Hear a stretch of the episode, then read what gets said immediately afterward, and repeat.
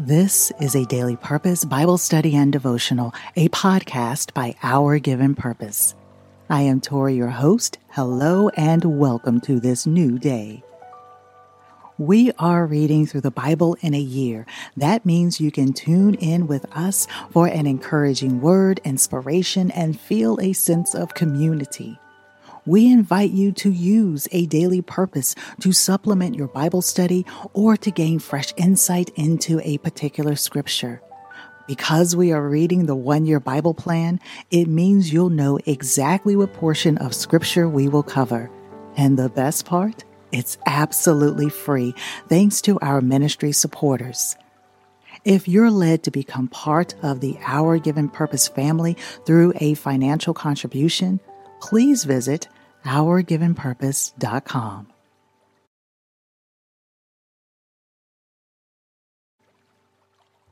In today's devotional, our contributing writer, Christina Price, looks at religion versus relationship. Yesterday, we read a large portion of Matthew 23, the woes that Jesus pronounced over the Pharisees. In the interconnected wonderfulness of God's Word, I want to take you to Proverbs chapter 7, which is part of the assigned reading.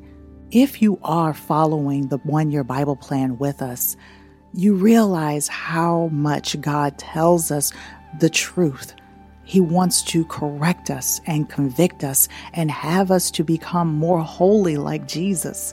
He is our great example, which is one of the reasons that he came down to earth to sacrifice himself for our sins, to do away with evil so that we could see his light, his way, his truth.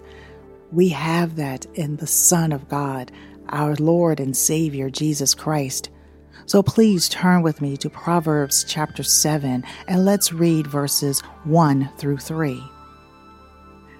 The Amplified Bible says, My son, keep my words and treasure my commandments within you, so they are readily available to guide you.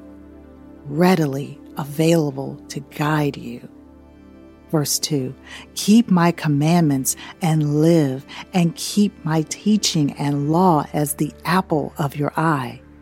Bind them securely on your fingers, write them on the tablet of your heart. Proverbs chapter 7, verses 1 through 3, Amplified Bible. Lord, bless the reading of your word. I find it amazing when we talk about having relationship with God our Father versus being religious and following the rituals.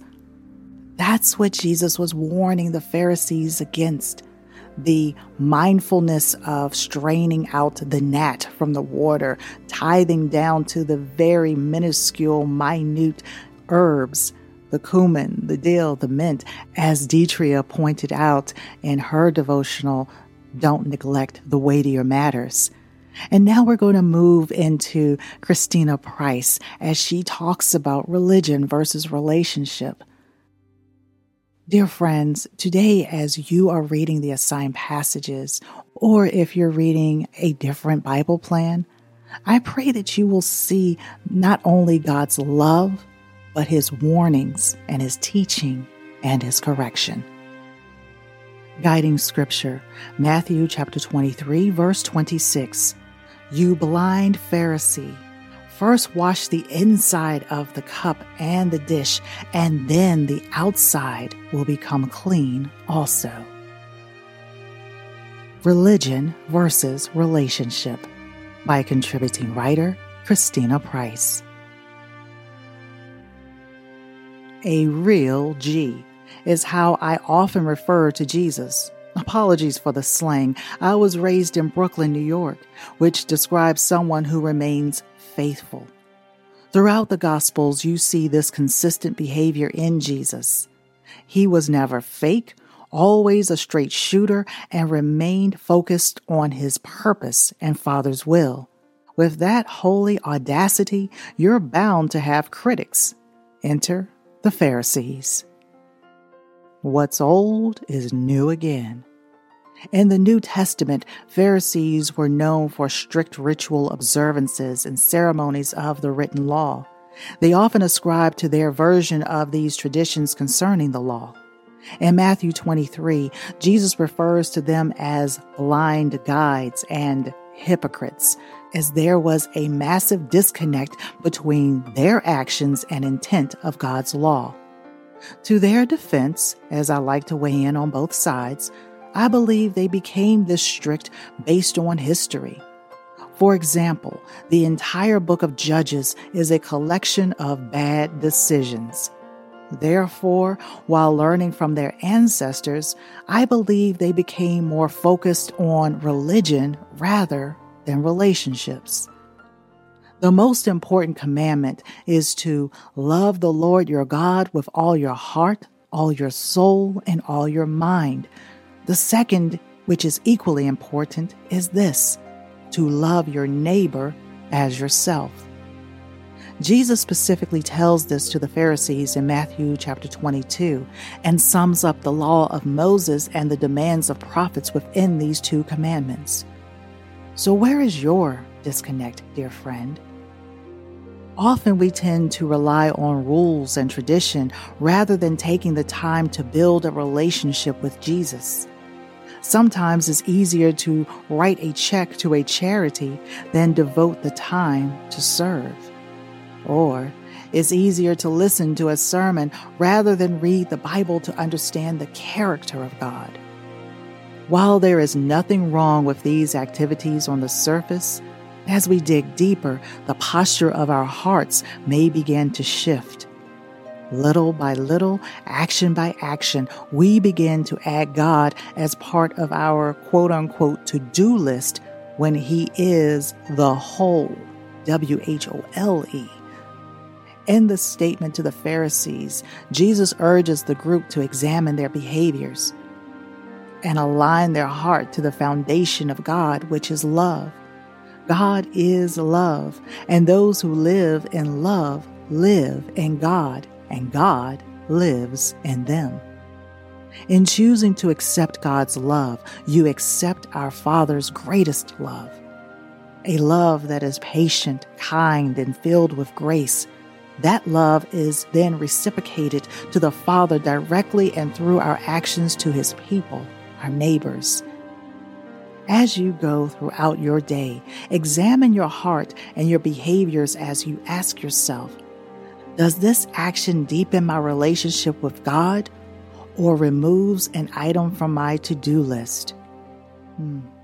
Please join me in prayer. Lord, thank you for your unconditional love. Father, I repent when I lean on religion or tradition rather than developing a deeper relationship with you. Come into my heart and show me how to extend your love to others as Jesus did. In Jesus' name I pray. Amen.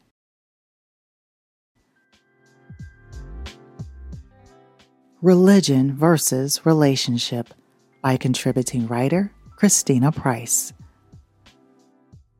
One of the best parts of Bible study is sharing with one another. These devotionals give us the perfect opportunity to spark conversation about God's Word.